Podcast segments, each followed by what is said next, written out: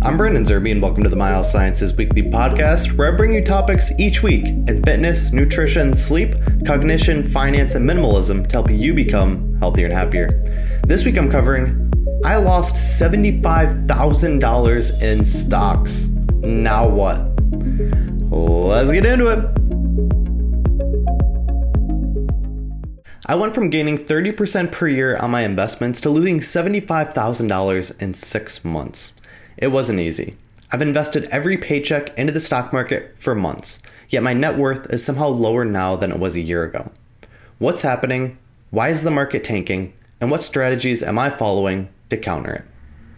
Let me give a brief oversimplification of what's happening in the market. Two years ago, a pandemic happened. Everyone locked themselves in their bedroom, businesses shut down, and the economy came to a halt. The market crashed.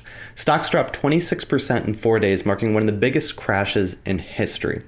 In response, the government did everything they could to prevent a recession or depression. They printed money. Each person and their dead mother got a $1,000 check, and if that wasn't enough, they did it again. And again. In total, raising the amount of money circulating in the United States by over 35%. Many people were better off financially after the crash than before it. This prevented a recession, but it provided many of us with extra cash that increased our personal savings rate by two to three times. We could now afford to buy more than before the pandemic and started spending again. Spending a lot. Companies increased their prices across the board because customers could pay for it. This, along with the supply chain issues and the war in Ukraine, led to inflation. An 8.6% rise in the consumer price index is the most inflation we've seen since 1981. That's high. To stem inflation, the government is now raising the federal funds interest rate. The rise in the federal funds rate means you'll earn more interest in a bank savings account, but it'll cost more to borrow money. This should increase savings, slow spending, and damper inflation.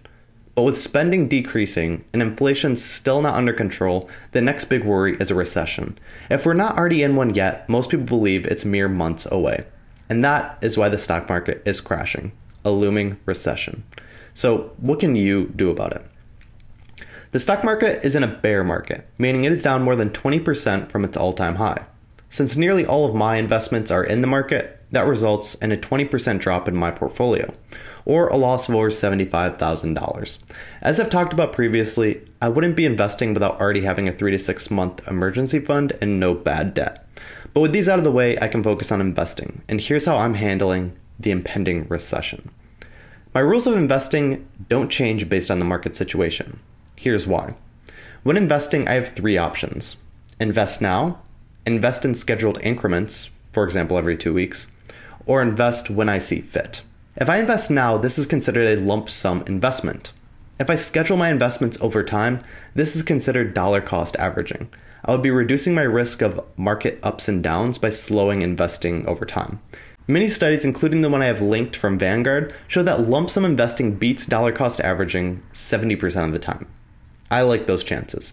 And this study was performed for 90 years, even during recessions and depressions. Time in the market beats timing the market. So I invest now. The third option is investing when I see fit, or market timing. Maybe I think the market will continue going down, so I hold off on buying, or even sell current investments. Maybe I have insider knowledge, or listen to Jim Cramer and know that even during a recession, people still must buy toothpaste and shampoo, so those companies should perform better.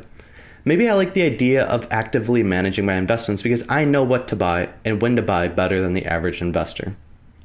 That'd be stupid.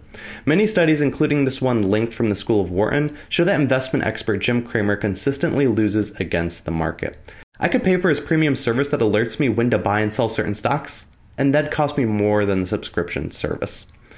Instead, I could opt to invest in the best actively managed funds available.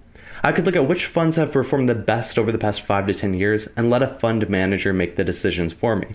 With his experience, knowledge, and resources, his decisions will be better than mine. This, too, has proven stupid. Actively managed funds can beat the stock market average, but the chances are low, say 30% per year. Try to beat the market over multiple years, and the odds drop dramatically. Any fund beating the market has likely done it by luck. And given more years to come, regression to the mean will likely prevail. So what do I do instead? I realize no matter how much research I do, I don't have the knowledge, experience, or resources to beat the market. I don't know when to invest or what to invest in, so I don't fight it. I buy low cost, passive index funds that mirror the stock market. They perform exactly as the market does, beating money managers over 70% of the time. And I use Vanguard's target date funds as a guide to successfully diversify my portfolio. When recessions are hitting and markets are volatile, I revert to this model to rebalance my funds for optimal diversification. At 30 years old, I maintain 90% of my investments in passive stock index funds as recommended by Vanguard. 7% is invested in bonds, and 3% is my small gamble in crypto. Although the market is crashing and a recession is looming, I can't find any evidence of a better strategy than this. So, here are my final thoughts. The pandemic shut down the economy, leading to billions of dollars in government aid. This caused increased spending and prices to rise. Inflation has taken over, the Fed is fighting it with increasing interest rates, and a recession is now looming as the market crashes. Despite all of this, my rules of investing haven't changed. The evidence hasn't changed. If I have money to invest, I invest it now, even if it means potentially losing more money. I put those investments in a low cost, passive index fund that mirror Vanguard's retirement recommendations, even if stocks are being hit the hardest. Until I find statistical evidence otherwise, these are my financial habits for health excellence. Thanks for joining me on the My Health Sciences Weekly podcast, where I detail my habits for health excellence. If you'd like to receive weekly updates on the three most important things I've read, watched, and listened to within the past week, sign up for the My Health Sciences weekly newsletter. Those on this list will never miss any of the latest and most important information I share about habits for health excellence. Thanks again, and I look forward to talking with you again next week.